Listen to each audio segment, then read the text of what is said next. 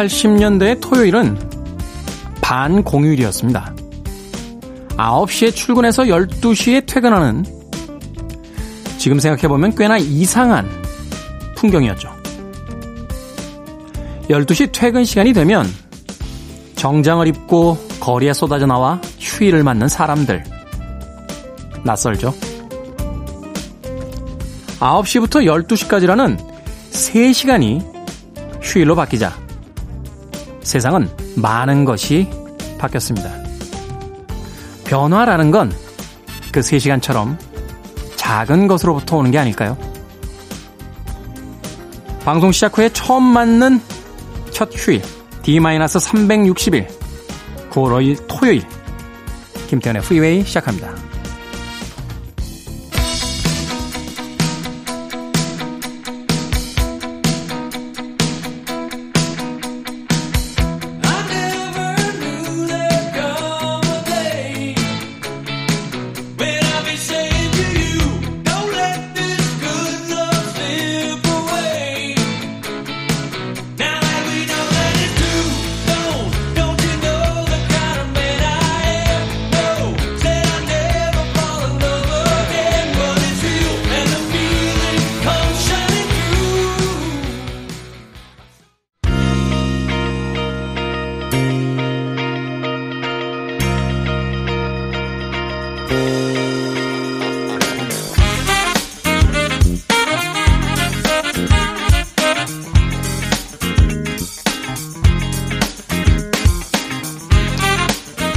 빌보드 kid의 아침 선택, 김태훈의 프리웨이.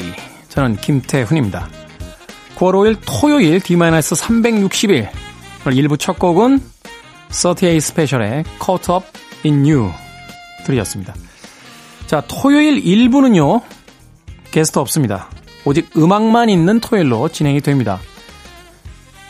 주중에 많은 뉴스와 사람들에게 피곤하셨죠? 네. 주말에 1부는 음악을 중심으로 해서 꾸며드립니다. 사실 생각해보면요. 한때 방송국이 여기저기 파업을 해가지고요. 음악만 나갔던 그런 시기도 있었는데, 아이러니하게도 몇몇 프로그램은 그때 시청률이, 아, 청출이 더 높았다는 겁니다. KBS는 아니고, 예, 타 방송사 이야기입니다. 자, 1부는 그렇게 음악만으로 꾸며드리고요. 2부에서는 책만 있는 북끄북끄 책을 읽어보는 시간인데요. 개그우먼이자 서평가로 활동 중인 남정미 씨, 그리고 북튜버이자 스타 강사 이시안 씨와 함께합니다. 자, 주말에도 여러분들의 사연 소개해드립니다. 문자번호 샵 1061, 짧은 문자는 50원이고요. 긴 문자는 100원입니다. 콩은 무료니까 마음껏 사연 보내주십시오. 자, 여러분은 지금 KBS 2라디오 김태훈의 프리웨이와 함께하고 계십니다.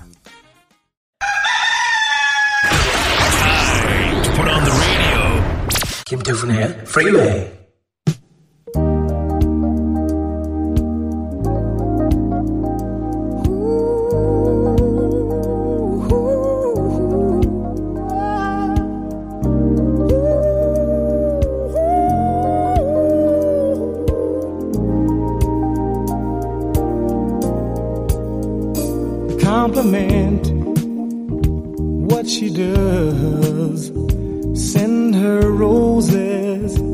just because.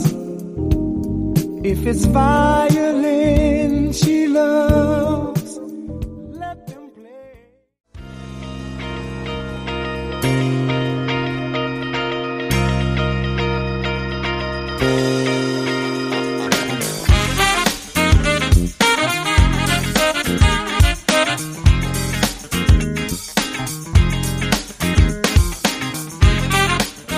80년대를 중심으로 해서 70년대 후반 그리고 90년대 초중반까지의 음악들 특히 빌보드 차트에서 히트했던 음악들을 중심으로 소개해드립니다.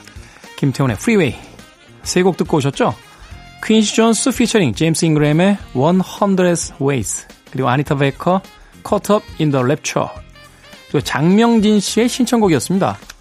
코모 Commodores가 아마 라이오넬 리치가 있었던 팀이죠. 네. 팀에서는 누군가가 이렇게 도드라지게 유명해지면 어, 팀명보다 그 아티스트의 이름으로 기억되는 경우가 많습니다. 코모도스의 Easy까지 세 곡 이어서 보내드렸습니다. 좋네요.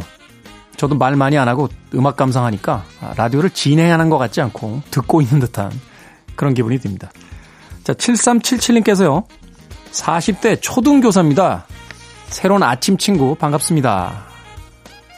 저도 반갑습니다. 자주 오십시오. 친구라는 건 원래 자주 보는 거잖아요. 그죠? 윤병희 씨, 요즘 방송에 잘 안 보이셔서 외국 나가신 줄 알았어요. 반갑습니다. 자주 얼굴 보여주세요. 네. 이 시기에 제가 외국을 어떻게 나갑니까? 아마 이제 한 1, 2년에 걸쳐서 그렇게 생각하셨던 모양이에요. 음, 그건 아니고요. 예전에요. 굉장히 유명했던 골프 선수가 한동안 성적을 못 내다가 다시 우승을 한 거예요. PGA에서. 그랬더니 이제 방송사 리포터가 인터뷰를 한 거죠. 선생님, 드디어 돌아오셨군요. 그랬더니 그 골프 선수가 이렇게 말을 했답니다. 아니, 어디 간 적이 없어요. 성적을 못 냈을 뿐이지. 네, 제가 그렇습니다. 뭐 외국 나간 적이 없고요. 그냥 방송을 잘 안 했던 것 뿐입니다. 자주 하도록 하겠습니다. K75283649님께서 태우님, 근데 아침 식사 하셨나요? 어떤 메뉴 드셨어요? 아침을 안 먹습니다. 네. 사실은 저는 하루 세 끼 꼬박꼬박 먹는 사람이었는데 결혼하고 나서부터 안 먹었어요. 네. 못 먹은 거예요. 네. 자세한 사항은 제가 설명하지 않겠습니다. 그런데 나이를 먹어서 그런지 몰라도 간혹 여행을 가거나 하면 호텔에서 이렇게 조식 주잖아요. 그래서 냉큼 내려가서 먹을 때가 있는데 하루에 세 끼를 먹으면 오히려 더 무겁습니다. 이제는. 그래서 아침을 좀 차 한 잔 정도 마시고 어, 점심과 저녁 정도를 이렇게 챙겨 먹는 게 지금 컨디션엔 오히려 맞는 것 같아요. 사람은요 다 그렇게 적응합니다. 적응하면서 삽니다. 자 정재욱 씨의 신청곡으로 합니다. 글래스 타이거의 Someday 그리고 데비 깁슨 야 80년대 데비 깁슨 대단했죠. Only in My Dreams 두 곡입니다.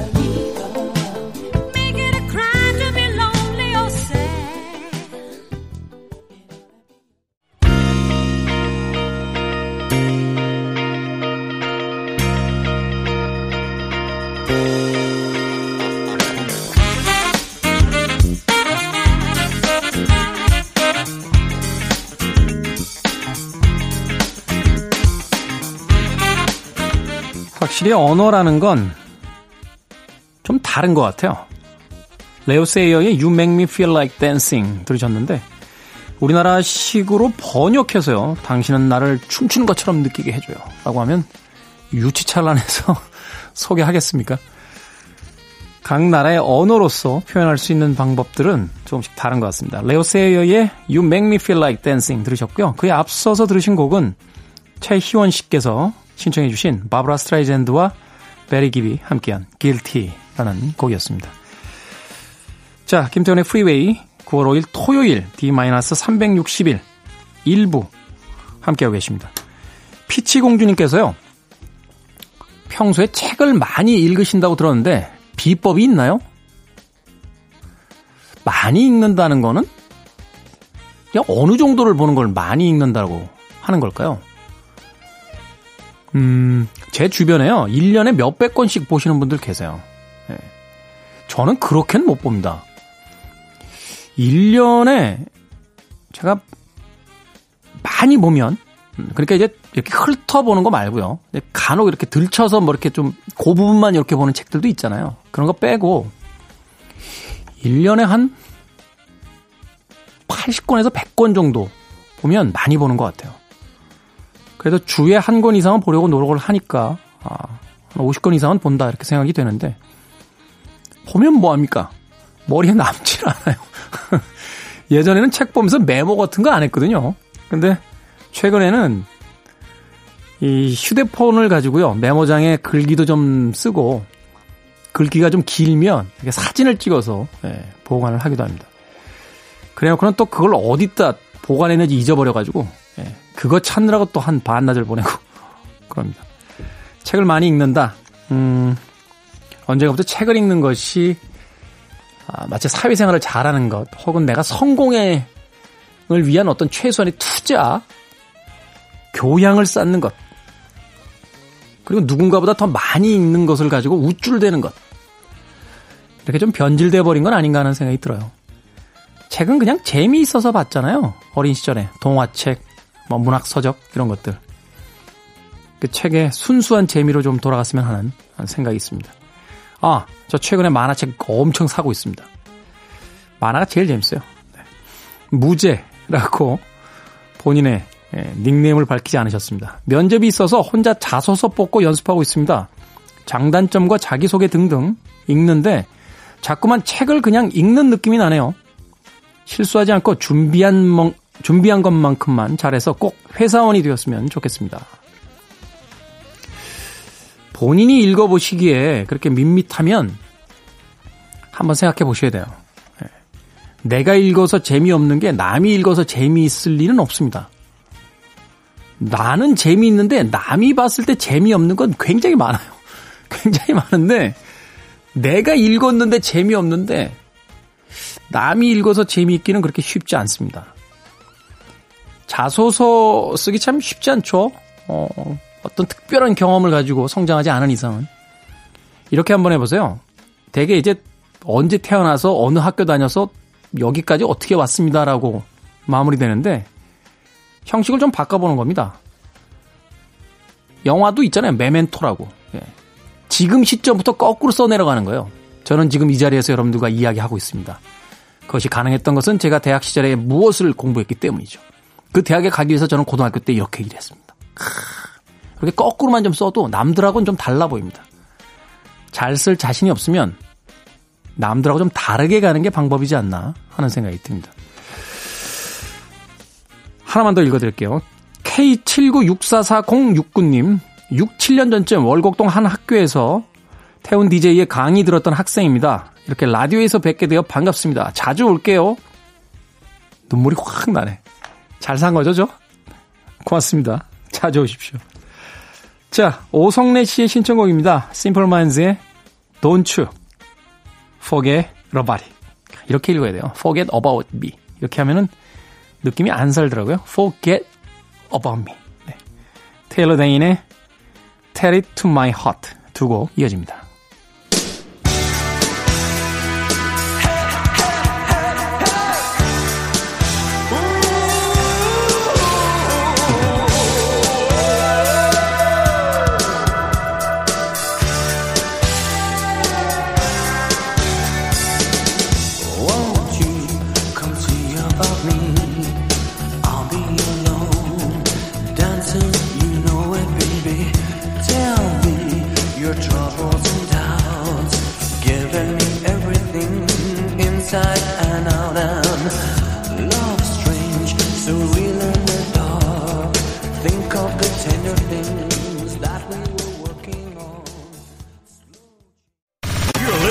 One of the best radio stations around. You're listening to 김태훈의 Freeway. 1부 끝곡입니다. 피버 브라이슨의 If Ever You're In My Arms Again 들으면서 저는 2부에 가겠습니다.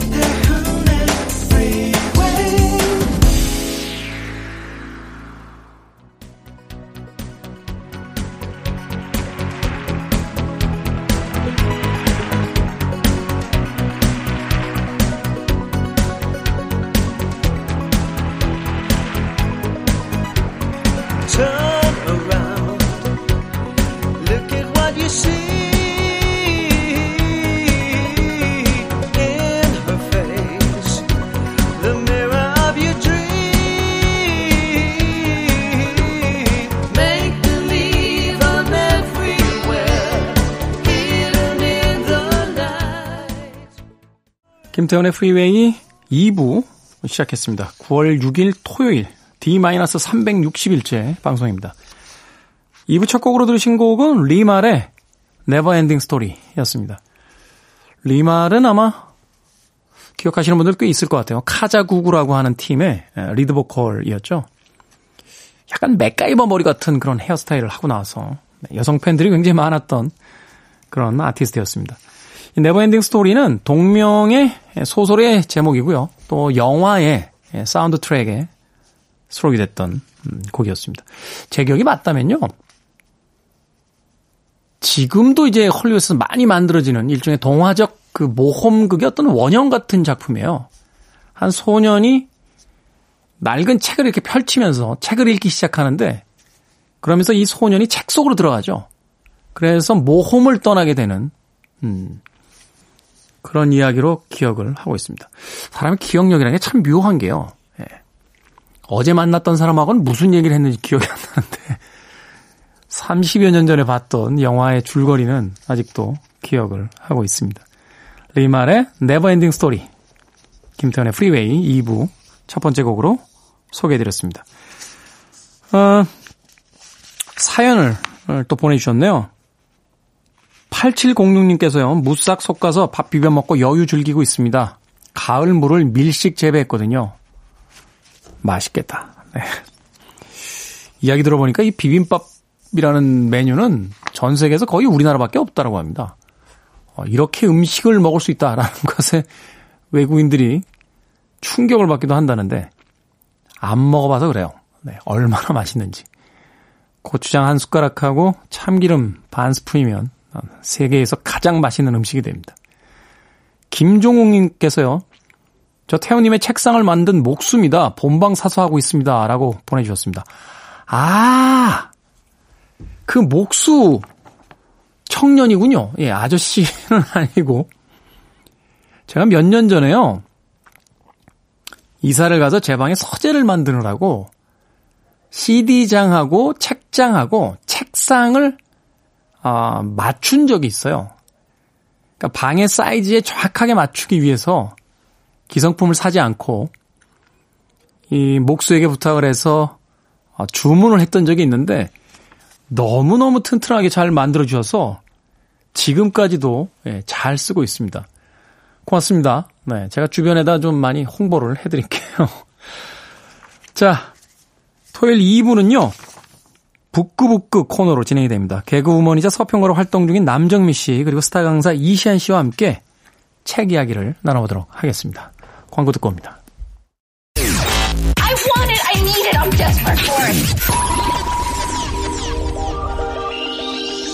Okay, 김태훈의 프리웨이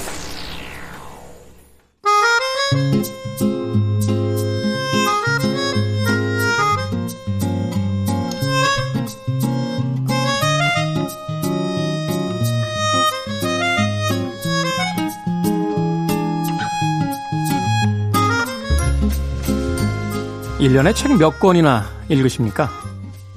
한국 성인 독서량이 1년에 6권이 채 안 되고요.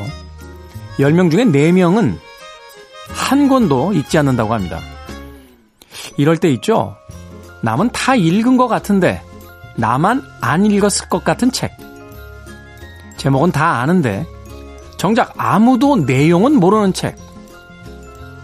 뭐 그걸 나무랄 수는 없지만 조금 아주 조금 부끄부끄해질 때는 있습니다. 그래서 준비했습니다. 바쁜 일상에 마음은 있지만 미처 읽지 못했던 책을 대신 읽어드리고 포인트까지 딱딱 짚어주는 시간. 부끄부끄 시간입니다.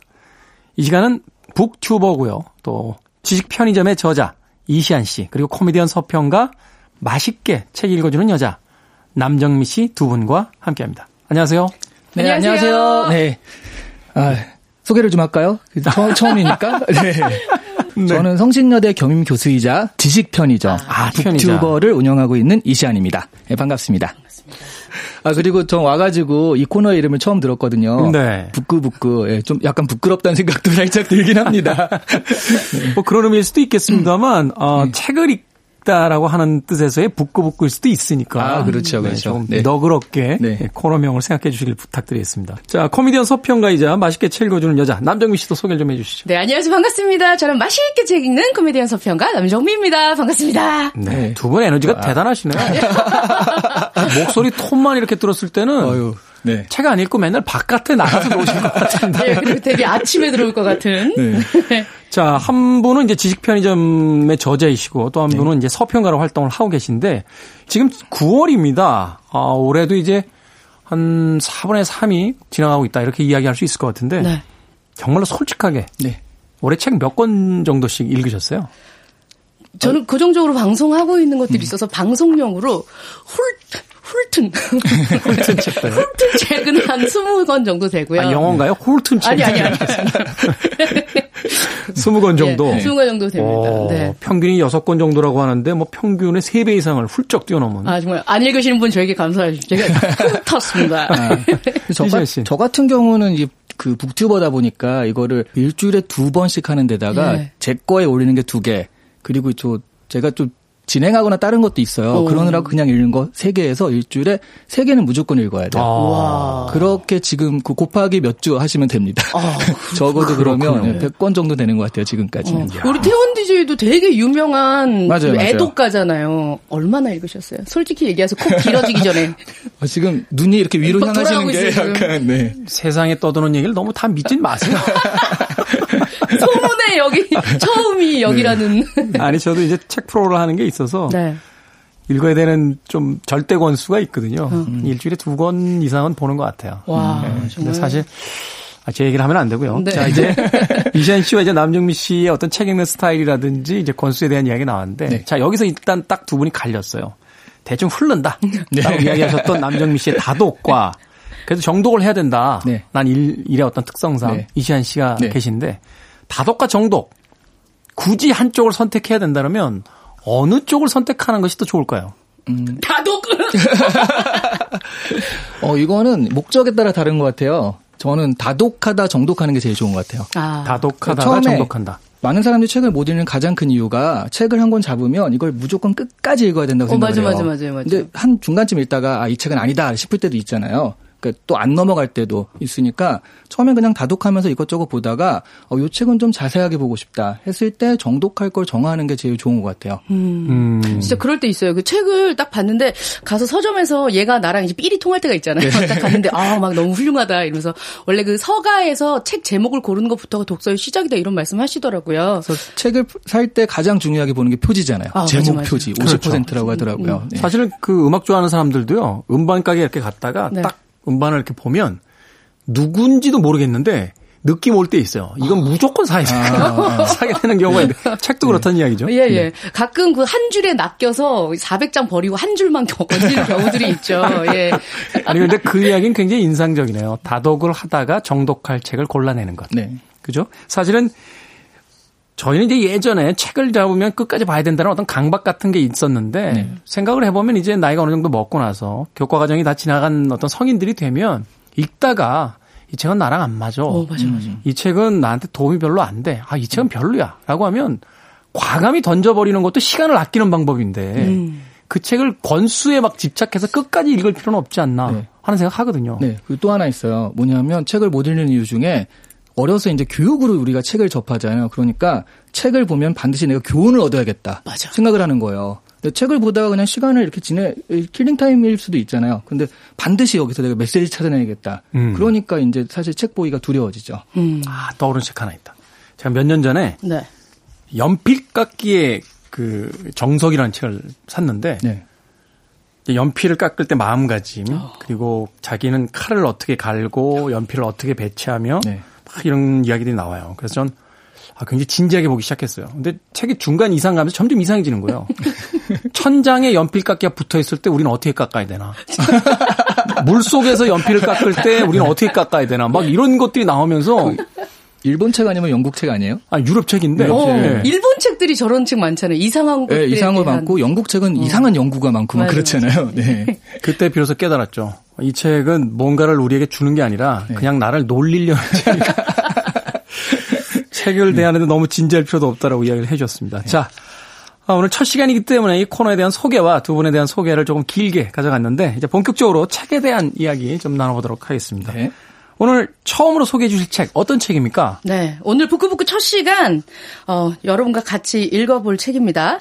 올더스 헉슬리의 1932년작, 멋진 신세계입니다. 멋진 신세계. 이게 아마 고전이죠. 예, 그렇습니다. 이- 고전이죠. 고전에 대한 정의가 있잖아요. 어, 누구나 한 번쯤은 읽어봐야 되는데 아무도 안 읽은 책. 마크 트웨인?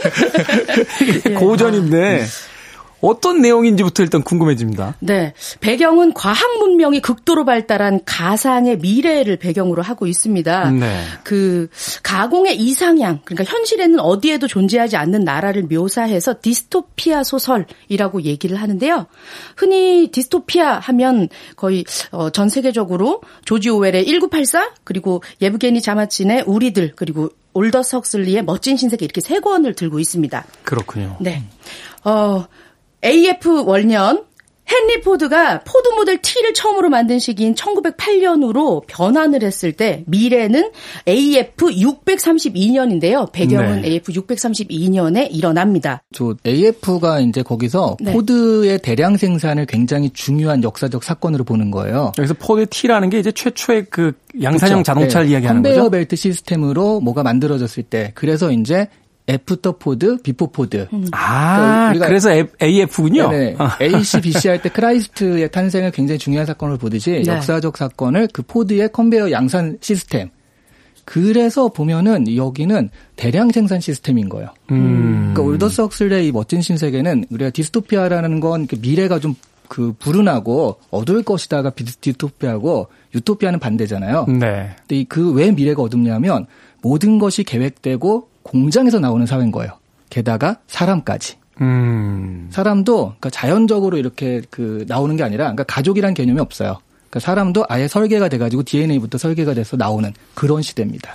말하자면 이제 영화로 이야기하면 저 모던 타임스에 네. 그 찰리 채플린이 그 공, 공장의 컨베이어 벨트에서 계속 나사 네, 네. 조이는 일만 하는 그 시기. 네. 그러니까 인간은 단순화되고 대량 생산의 시대가 돼서 네. 인간성이 이제 말살되기 시작하는 그, 그 시기를 네. 이제 전후해서 네. 어, AF 시기와 BF 시기 GBFCD. 이렇게 나눈다. 네. 최근에는 이제 AC와 BC로 나누잖아요. After, After 코로나, Before 코로나. 그렇게요. 네. 그렇군요. 이 소설은 그러면 SF 소설이겠네요. 네, 그렇습니다. 때는 9년간의 세계 대전쟁이 끝나고 전 세계가 세계국이라는 하나의 이름으로 통합된 시기를 얘기를 하거든요. 네. 배경은 2540년 미래 세계입니다. 2540년. 예. 지금 북극에서 눈 녹는 거 보니까 그때까지 못 갈 것 같아요. 어, 진짜로요. 예. 이 책을 보면 1930년에 나왔다는 게 정말 이 진짜 그래 이러면서 다시 살펴볼 아, 만큼 정말 예지라 그래야 되나요? 예. 나오는 얘기들이 굉장히 탁탁 맞아 떨어지는 것들도 있고 좀 공포심을 극도로 주는 내용들을 보면 오 정말 저렇게 될 수 있겠다는 생각이 들더라고요. 이런 책을 만날 때마다 참 화가 나는 게 뭐냐면 네. 이게 1932년에 나왔다라고 하니까 지금부터 이제 90년 전에 나온 책이잖아요. 그렇네요. 음. 네. 이미 그때 알았던 거예요. 미래에 우리가 얼마나 엉망이 될지를. 네. 아, 근데 또 이런 것도 있습니다. 그러니까 100년 전에 이게 나왔을 때는 뭐 그런가 보다 했었어요. 근데 지금에 와서 보니까 어? 이렇게 될 수도 있겠다. 음. 그때는 설마 이렇게까지라는 개념이었다면 지금은 어 진짜 이렇게 되고 가는 거 아닌가? 그러면서 오히려 옛날보단 지금 더 이 멋진 신세계가 좀 각광받고 사람들의 눈에 띄고 있는 것 같아요. 이 멋진 신세계에서 가장 인상적인 장면은 어떤 장면일까요? 그러니까 이거는 무슨 스토리의 개념이 아니라 설정이 중요한 건데요. 그러니까 말씀드렸듯이 사람들이 설계돼서 나오잖아요. 그러니까 직업 같은 경우도 아예 아 이 사람은 화력 발전소에서 일할 것이다라고 하면은 정해져 있어요. 그러면 처음에 DNA부터 불을 되게 좋아하게 어. 따뜻하면 너무 행복해하고 그리고 처음 났을 때부터 같이 그 집단 교육을 받으니까 화력 발전소에서 일할 때 가장 좋게 교육을 받습니다. DNA도 조작하고 네. 교육도 그쪽으로만 시키는. 그렇죠. 그러니까 이 사람은 자기가 화력 발전소에서 일할 때 가장 행복해요. 음. 그럼 지금으로 보자면 실업 걱정도 없고요. 처음부터 필요한 사람을 양산하는 거니까.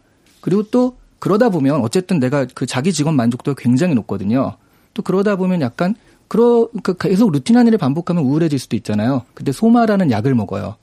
얼핏 보면 약간 그 마약 같은 느낌도 드는데 그 중독성은 없고 그러니까 좀 우울증을 치료해 줄수 약. 음. 그러니까 여기 사람들은 행복한 거예요. 언제나. 그래서 멋진 신세계입니다. 역설적인 의미를 가지고 있는 거죠. 네, 네. 어. 그러니까 이게 다 계획되고 그렇지만 근데 지금 사람들이 보면 야 오히려 그게 더 낫지 않나? 너무 살기가 힘들잖아요. 여러 선택 앞에서 아 이 선택이 맞나 저 선택이 맞나 또 자고 일어나니까 코로나가 갑자기 또 확 나오고 그런 거 보면 이렇게 딱 계획되고 그냥 행복하게 살면 이게 정말 멋진 신세계 아닌가. 오히려 요즘에 공감을 또 사고 있다고 그러더라고요. 올더스 헉슬리가 멋진 신세계를 썼었을 그 창작 배경을 보면요. 제1차 세계대전 이후에 과학 및 기계 문명의 위협이 심각한 현실로 다가왔다고 합니다. 그래서 20년대와 30년대 전체주의 국가들에 의해서 만들어진 이 첨단 무기가요. 전쟁의 도구로 사용되면서 사람들이 굉장히 무서워했다고 해요. 그래서 여기 이 배경이 되는 동네가 세계국이라는 하나의 이름으로 통합이 된 시기거든요. 세계국. 예, 그래서 슬로건이 공동체, 동일성, 안정성 이런 표를 가지고 이 국가가 그 헨리 포드가 자동차 까만색 자동차를 굉장히 컨베이어 벨트로 탁탁탁탁탁 규격화시켜서 만들었잖아요. 그것처럼 계급을 단계별로 맞춰서 이렇게 병에다가 사람들이 배양이 되거든요. 예, 알파, 베타, 감마, 델타 그리고 불가촉 천민이랑 단순 노동의 어, 일을 하는 그 엡실론으로 단계가 나뉘고요. 말씀하신 것처럼 따뜻한 것도 쬐어주고 그럼 걔네들은 나중에 뜨거운 곳에서 일하는 그런 애들로 키워지고. 한마디로 현대의 어떤 문명을 좀 과장되고 어, 극화시키긴 했습니다만 우리가 충분히 어떤 상황은 지금의 무엇과 닮아 있구나 하는 것을 생각해 볼 수 있을 만큼 아, 말하자면 그 예언적이었던 네. 아, 그런 책이다라고 볼 수 있겠네요. 1932년에 나왔던 2020년의 우울한 현재를 아, 다시 한번 생각해 보게 만드는 올더스 헉슬리의 멋진 신세계 소개를 해주고 계십니다. 음악 듣고 와서요. 어, 책에 대한 이야기 좀 더 나눠보도록 하겠습니다. 토마스 돌비입니다. She blinded me with science.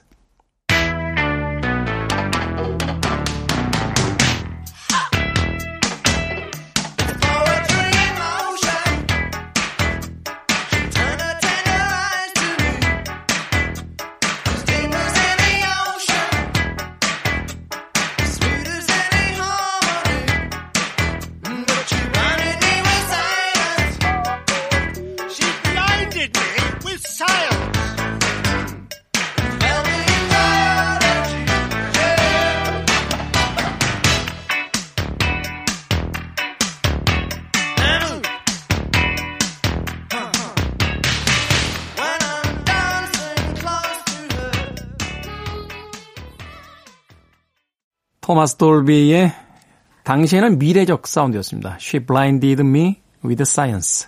들으셨습니다. 자, 빌보드 키드의 아침 선택, 김태훈의 프리웨이, 북튜버 이시한 씨, 그리고 코미디언 서평가 남정미 씨와 함께 하고 있습니다. 오늘 1932년에 나온 SF작, 올더스 헉슬리의 멋진 신세계 이야기를 나누고 있는데요. 올더스 헉슬리는 어떤 작가입니까? 올더스 헉슬리는 1894년 영국에서 태어난 작가입니다. 이 영국에서? 예, 할아버지를 비롯해서 집안 사람들이 대부분 생물학자였대요. 그러니까 과학자 집안에서 태어난 작가다. 예, 그래서 이제 그 동생이 노벨 생리의학상을 수상하기도 한 저명한 생물학자인 앤드류 헉슬리. 너, 너무 준비해 오신 것 같은데 지금. 제가 좀 까먹어가지고 이걸. 지금 남정미 씨가 왜 그러시냐면 예. 지금 조사를 너무 많이 해오셔가지고요. 지금 근데 빽빽해요 A4지가 지금. 아니 이렇게 저- 저 잘해주실지 모르고. 어, 저 너무 부끄럽잖아요. 지금 그냥 딸랑 준 대본 하나 딱 들고 왔는데. 예, 근데 이제 생물학을 본인도 의학이랑 공부를 하려고 했는데 그 눈병이 굉장히 심했답니다. 그래서 이제 눈병이? 시- 예, 실명의 위기까지 가서 안 되겠다라고 생각을 하고 포기를 하고 옥스퍼드 대학교에서 영문학을 전공한 후에 소설, 수필, 시, 기행문 다양한 문학 분야에 진출을 해서 글을 쓴 영국 작가입니다. 네. 그래서 그 눈- 배경이 네, 그 아, 눈병 때문에 그 올더석스를 보면 안경 정말 이렇게 두껍거든요. 두껍죠. 아. 네, 그래서 무슨 수중에서 쓰는 그 그런 거 있잖아요. 수중 안경 쓴 네. 것 같은 느낌인데 눈병 때문에 그런 게 있었군요. 이 올더스 헉슬리의 어떤 개인적인 배경이 그 이 멋진 신세계의 그 내용에 대한 것에 대한 유추가 되네요. 일단은 과학자 집안에서 태어났기 때문에 네. 그 SF적인 어떤 분위기를 가져오는 데 있어 좀 유리한 지점이 있었을 것이고 네. 또 영국에서 태어났다고 하니까 이제 산업혁명에 의해서 이제 대량 생산이 막 이루어지는 그 초기 모델이 영국이었잖아요. 음. 그렇죠. 그러니까 디스토피아적인 어떤 세계관을 가져오는 데 있어서도 사실은 영국 출신이라는 것이 굉장히 중요했겠다 네. 하는 생각을 해보게 되는군요. 또한 가지 첨가하자면 2차 세계대전 때 한참 작품 활동도 하고 왕성하게 활동하던 때예요. 그러니까 2차 세계대전을 노- 몸으로 본 거죠. 음. 그러면서 어떤 이 기계화 또 산업화 전체주의 뭐 이런 것들에 대한 폭력성을 직접 경험한 작가이기도 해서 그런 것 같습니다. 사실 1차 세계대전, 2차 세계대전이 전 세계의 많은 작가들의 어떤 세계관을 바꿔놨잖아요. 네. 인간이 어떤 아주 창조적이면서도 아름다운 미래를 만들어 갈 거다라는 낙관적 세계관에다 참모로 확 끼얹어버린 사건들이었으니까. 그러니까 과학 기술이 와 이렇게 우리를 좋게 하는구나라고 했는데 그거를 서로 죽이는 데 쓰다 보니까 미사일 만들고 네. 핵무기 만들고 탱크 만들고 하는 데다 네. 과학 기술을 썼기 때문에 그러네요. 그 시기를 지냈던 많은 작가들에게 이 전쟁이라는 경험들이 또 작품 활동에 많은 영감을 주지 않았나 하는 생각을 하게 됩니다. 근데 우리는 이제 올더스 헉슬리의 멋진 신세계를 소개합니다만 네. 조지 오웰의 이제 1984를 이 뭐라고 할까요? 디스토피아적인 어떤 음, 소설의 어떤 그 원조처럼 이야기하잖아요. 네. 두 작가 좀 자주 비견되고 비교됐을 것 같은데. 네. 근데 이게 조지 오웰 같은 경우는 전체주의를 정말 비판하려고 쓴 소설이거든요. 네. 처음부터 좀 의식적으로 쓴 소설이고요. 그러다 보니까 뭐 공산주의도 비판을 하게 되는 거잖아요. 동물농장 이런 데서. 그러니까 이 사람은 원래 굳이 따지자면 그쪽에 더 가까워요. communist에 더 가까운데 공산주의를 비판하고 그러니까 또 이제 반대쪽 진영에서 아 우리 쪽 와서 강연 좀 해달라 막 이러면서 음. 초청도 했다고 그러잖아요. 조지 오웰은 이 좌파적 색깔이 굉장히 강한 네. 작가죠. 네. 그런데 사실은 이 사람은 그 좌파 우파를 따진 게 아니라 전체주의적인 경향을 비판한 게 이 조지 오웰이고요. 근데 여기 이 올더스 헉슬리 같은 경우는 전체주의를 꼭 비판했다라기보다는 그 디스토피아적인 세계관에서 그 사람의 의지가 상실된 시대 이런 것들에 대한 비판이라고 해서 제가 보기엔 이렇게 명확하게 이걸 꼭 비판해야지라고 썼다기보다는 소설을 쓰다가 그런 식으로 간 것 같아요. 아, 그러니까 이제 조지 오웰은 전체주의라고 하는 어떤 정치적 상황에 대한 네. 어떤 비판적 시각을 가지고 있었다라면 네. 올더스 헉슬리는 정치적 시각보다는 어, 이제 기술 중심주의 네. 그리고 이제 그 대량 생산이라고 하는 사회적 어떤 경제적 시스템 네. 여기서 오는 어떤 인간적인 소외를 중심에다 놓고 네. 주로 이제 자신의 어떤 세계관을 펼쳐 보인 작가다. 네, 그 약간 정치적인 느낌이 있는지 없는지 살짝 그런 부분이 살짝 차이가 있지 않았나 예, 생각을 합니다. 생각해보면 이 멋진 신세계라는 제목은 여기저기서 좀 많이 그 인용이 됐던 것 같아요. 어, 우리나라 영화 중에서도 멋진 딱 빼고 신세계. 아니, 백화점 이름이 아니라 그 영화 이름이 있죠. 그, 살아있네, 뭐 이런 거 있죠. 네. 그 들어와 들어와. 아, 들어와 아, 들어와, 들어와. 들어와 들어와라고 하는데 그 신세계의 영화의 카피 중에도 그런 구절이 있었어요. 두 남자가 꿈꿨던 뭐 새로운 세계, 신세계 뭐 이런 것들이 있었는데 네. 그런 영향도 있지 않았나 하는 생각을 해보게 됩니다. 그런데 이 멋진 신세계란 제목이 네. 그 셰익스피어의 어떤 작품에서 따왔다는 이야기가 있던데. 네. 섹스피어의 마지막 거의 마지막 말년 작품이거든요. 그 템페스트라고 우리나라에서 뭐 폭풍, 태풍 이렇게 번역이 되긴 하는데 이 템페스트에 보면 이게 그 내용을 간단하게 얘기하면 그러니까 밀라노의 대 어떤 권력자가 있어요. 이 네. 사람이 다른 사람에서 밀려납니다. 섬에 추방이 되는데 딸과 같이 이 섬으로 들어가요. 거기서 어떻게 마법의 힘을 얻어가지고 마법사가 되는데 야- 자기를 이렇게 추방했던 그 권력자들 일행이 우연하게 이 섬을 지나게 돼요. 그래서 태풍을 일으켜가지고 조난시켜서 이 섬으로 오게 합니다. 네. 근데 딸 같은 경우는 사실은 이렇게 자랐기 때문에 별로 사람들이 많이 못 봤잖아요. 근데 이렇게 그 사람들을 보면서 생각하는 거죠. 오, 얼마나 아름다운 사람들인가. 아빠밖에 못 봤으니까 그동안에. 그러면서 저런 사람도 있는 세계는 얼마나 멋질까. 오, 멋진 신세계요.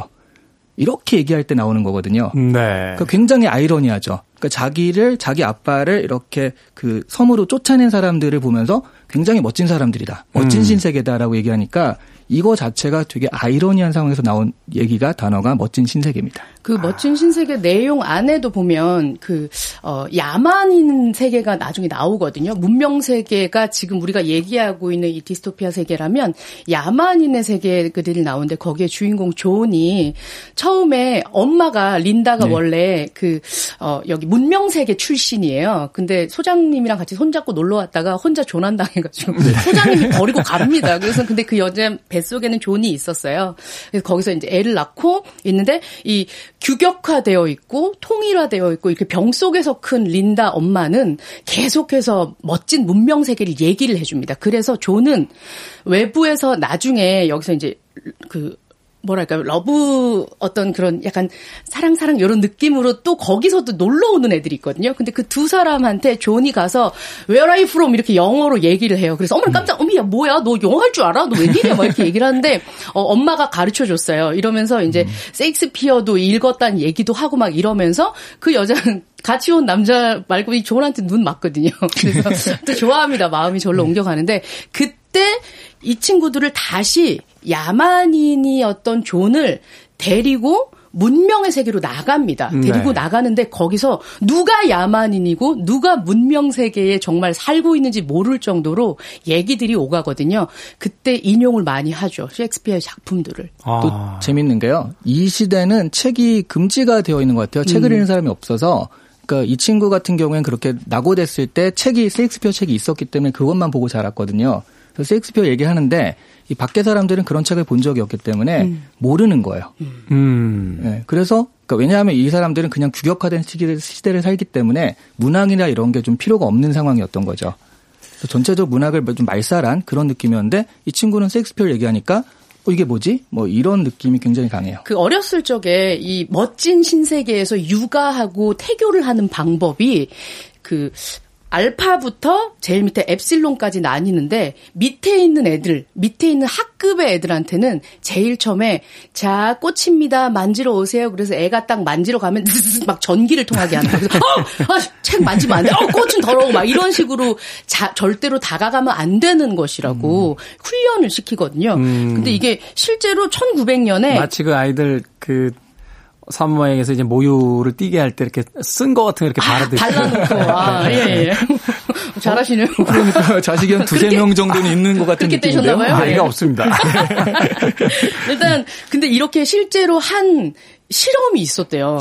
네. 1900년도에 어린 알버트 실험이라고 행동학자 존 왓슨이 이제 어린 애들한테 인간이 동물에게 공포를 느끼는 건 본능이 아닌 후천적 학- 학습일 것이다. 그래서 보들보들한 동물한테 꼬맹이 애기가 야 이러고 손 대면 광 이렇게 진 같은 거 울려서 깜짝깜짝 놀래게 해가지고 이걸 실험을 했다고 하더라고요. 그 실험을 했었던 게 또 우리 어 여기 멋진 신세계에도 들어가 있지 않나 하는 생각이 듭니다. 일종의 이제 조건반사 실험을 예. 가지고 어, 아이들에게 책을 금기시하게 하는 맞아요, 음, 맞아요. 실험을 했다라고 네. 이야기를 해주셨습니다. 차, 책에 대한 이야기를 듣다 보니까 그런 생각이 드네요. 지금은 책을 금기시하는 시대가 아닌데 왜 이렇게 책들을 안 읽는지.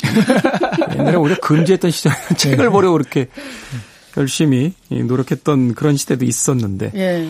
멋진 신세계의 어떤 배경이 됐던 그 셰익스피어의 템페스트에 대한 이야기 해주셨는데 네. 떠올려 보니까 그 템페스트를 배경으로 해서 그 원작으로 해서 만들었던 영화도 있었어요. 1956년작으로 기억하는데 금지된 아, 행성, 금지된 세계라고 했던 작품이었는데 구조 신호를 받고서 우주인들이 어느 별에 도착하는데 그 별에는 예전에 지구로부터 왔던 어떤 나이든 과학자와 그의 딸이 있죠.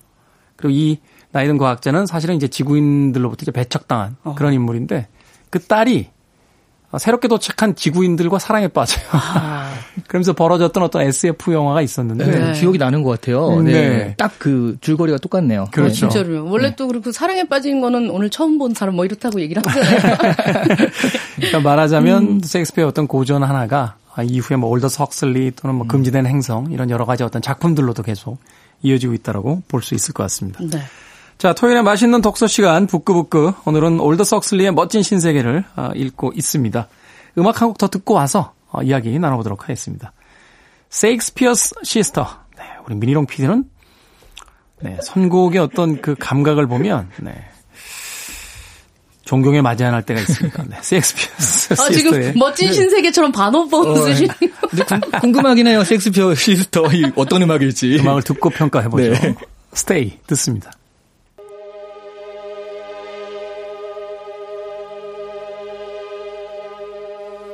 This world is wearing thin and you're thinking of escape, I'll go anywhere with you.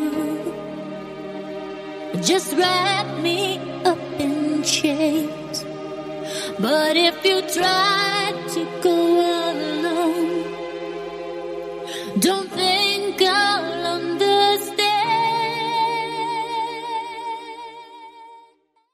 your mind. I want to break free. Are you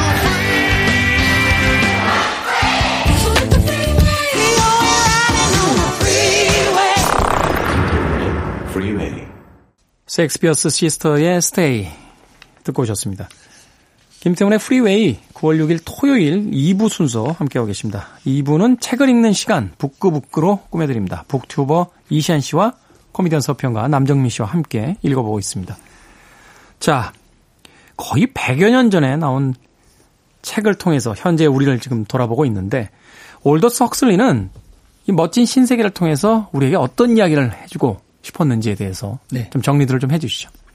이게 뭐 어떤 이야기를 그분이 했다라기보다는 지금 우리가 이걸 어떻게 받아들이냐가 더 중요한 것 같아요. 네. 그 당시와 지금의 상황이 많이 다른데 그 당시에서는 이런 기술들이 그냥 아 이럴 수도 있겠다 하지만 지금은 눈앞에 와 있잖아요. 제가 사실은 작년에 아, 이 얘기 해도 되나? 보통 이렇게 할 하면 거면서. 하, 하면서 이렇게 얘기를 하죠. 예. 작년에 약간 그 어떤 기획사 아, 뭐 예를 될것 같아요. YG 기획사에서 어. 약간 문제들이 있었잖아요. 네네. 그래가지고 거기 이제 지금 연습생들이랑 지금 데뷔하는 친구들의 인성 교육 겸 독서 교육을 하자라고 네. 해서 제가 한 반년 정도 같이 했었어요. 그때 근데 이 친구들이 너무 바쁘잖아요. 그래서 책을 가지고 얘기를 하는데 책을 잘 또 얘기가 그 책을 다 읽어야 되는데 다 읽지 않고 좀 훑게 되니까 조금 겉도는 게 있었는데 근데 제가 쟁점을 줬을 때 굉장히 좀 재밌게 하는 경우가 있었어요. 음. 그 지금 데뷔한 친구들이 트레저 친구들인데 네. 그 친구들 같은 경우는 이 멋진 신세계에 제가 던져줬거든요. 여기에 대해서 어떻게 생각해? 했더니 어, 정말 한 시간 내내 너무 열띠게 토론을 해서 제가 아 보람 있다. 그렇게 가르친 보람이 있구나라고 생각을 했었는데 다른 게 아닙니다. 그러니까 여기는 지금 다 계획돼 가지고 인간의 의지가 상실된 시대잖아요. 근데 오히려 이게 지금은 더 행복하게 생각될 수도 있잖아요. 음. 그럼 이게 왜 멋진 신세계 반어법인가? 어, 진짜 멋진 신세계 같은데? 라고 생각하는 사람이 있었던 거죠. 그 친구들이 이제 갈려가지고 그렇게 얘기를 한 건데, 너무 각박하고 그 치열한 어떤 경쟁 사회를 네. 살고 있는 현대인들에겐 네. 오히려 태어날 때부터 운명을 결정지어주고 네. 음. 안락한 삶을 보장해 주는데 이게 왜 디스토피아예요? 네. 라고 반어적으로 오히려 우리에게 물어볼 수도 있다. 네. 그래서 아. 지금 그 사람들이, 그러니까 우리들이, 아, 진짜 멋진 신세계 같은데? 라고 생각하는 사람들이 굉장히 늘은 거예요. 예전에 비해서. 음. 근데 또 반대쪽에서는 어쨌든 안락하고 그렇지만 다 누군가에서 설계된 당신의 자유의지는 하나도 없는 그런 삶이니까 좀 불행하지 않나. 이런 것들이 마주치는데요. 이게 바로 가령 자율주행차 같은 경우에 트롤리의 딜레마라는 게 있잖아요. 그러니까 가다가 갑자기 사람이 튀어나왔을 때 이것을 그, 그 꺾을 것인가? 꺾으면 이제 운전자가 죽고요. 아니면 그대로 치고 가면은 보행자가 죽고. 누구를 보호해야 할 것인가 네. 헷갈리는군요. 근데 그거를 운전자가 자기가 선택하는 게 아니라 핸들을 잡고 있는 게 아니니까 이 네. 알고리즘에 들어 있는 거거든요. 그럼 이미 결정되어 있는 거예요. 그런 상황에서는. 네. 그런 부분에서 지금 점점 기계의 알고리즘, AI 같은 것들이 활성화되면서 그런 것들이 결정되어 있는 경우가 많거든요. 그러니까 과연 이런 것이 지금 우리한테 어떤 의미를 줄 것인가라고 했을 때 그 당시보단 훨씬 더 우리한테 시사점이 많이 주는 것 같아요. 맞아요. 그럴 수 있겠네요. 예. 어, 사실은 그 자율주행차가 나오고 기계가 모든 네. 것을 통제할 때 네. 그렇잖아요. 사람들은 본능적으로 사람이 앞에 튀어나오면은 자기의 안위보다는 그 앞에 있는 사람을 보호하기 위해서 핸들을 꺾게 되는데 음. 기계는 판단할 때 이 차에는 세 명이 타고 있고 저 사람은 한 명이니 네. 세 명을 살리는 게 낫다. 라고. 효율적 경제적으로 판단할 위험도 있다. 네. 음. 근데 라고 그런 부분이 이미 다 결정되어 있다라는 게 정말 무서운 일인 거죠. 음, 저도 비슷한 생각을 했는데요. 왜 이제 여기 보면 멋진 신세계에는 아픔도 없고 네. 사회적 갈등도 없어요. 아까 그 네. 소마라는 그 약을 먹으면 네. 왜그 동남아를 순회하는 것 같은 기분을 느끼고 싶으면 2g 먹으세요. 뭐 이렇게 몇 그램씩 복용하라고 복용법도 써 있거든요. 네. 얘들이 힘들거나 뭐 이제 딴 사람을 질투하고 왜냐하면 나는 되게 밑에 있었던 그 하층인데 태훈이랑 뭐 이렇게 위에 시안이는 알파란 말이에요. 쟤네들은 왜 맨날 저 따끔따끔한데 책 읽어 막 이러면서 네. 부러워하지도 않아요. 이렇게 개인의 고뇌와 고통이 전혀 없는 사회, 뭐 그리고 경쟁이나 이런 좋은 경쟁은 저는 좋다고 생각하거든요. 네. 과연 이렇게 밋밋한 것에 대해서 아유 이게 진짜 신세계야 이런 생각이 들게 이런 거에 대해서 토론을 할 수 있게 하는 그런 내용인 것 같아요. 아유, 그렇죠. 왜냐하면 지금 코미디언 같은 경우가 네. 개그 프로그램 없어지면서 왜 없어졌어요? 그러니까 경쟁을 이렇게 하면 경쟁 자체도 괜찮은데 경쟁 자체가 안 되는 이런 사회. 그러니까 아 이런 사회보단 아예 경쟁 자체가 없는 그런 사회가 좋지 않겠나. 그러니까 아예 기회도 안 주니까 요즘엔. 음. 그래서 여기에 동조하는 사람들이 굉장히 늘어난 것 같아요 최근에. 불확실성이 두려움이 된 시대에 오히려 확실한 게 정해져 있는 것이 왜 디스토피아적이냐라고 묻는 아, 새로운 독자들에게 불확실하기 때문에 우리가 모험을 떠나고 그 모험에 의해서 설레임을 얻었던 그런 시대가 있었다는 것을 한 번쯤은 꼭 얘기해 주고 싶은 음, 그런 책이 아닌가 하는 생각이 듭니다. 자, 토요일에 맛있는 독서 시간 북구북구 오늘은 올더스 헉슬리의 멋진 신세계 읽어봤습니다. 스타 강사이자 북튜버 이시안 씨 그리고 코미디언 서평가 남정미 씨와 함께했습니다. 고맙습니다. 고맙습니다. 네, 감사합니다. 네. 자, 음악 한 곡 듣습니다. 휴먼 리그, 휴먼.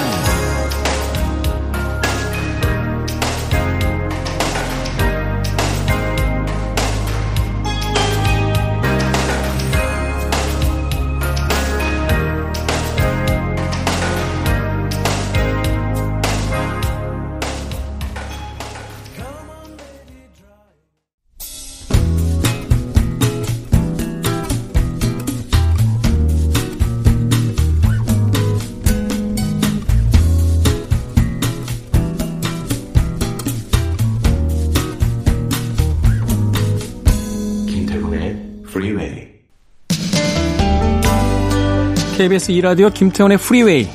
오늘 끝곡. Atlantic Starr의 Always. 이 곡 들으면서 저는 내일 찾아뵙겠습니다. 어제보다 더 나은 하루 보내십시오. 고맙습니다.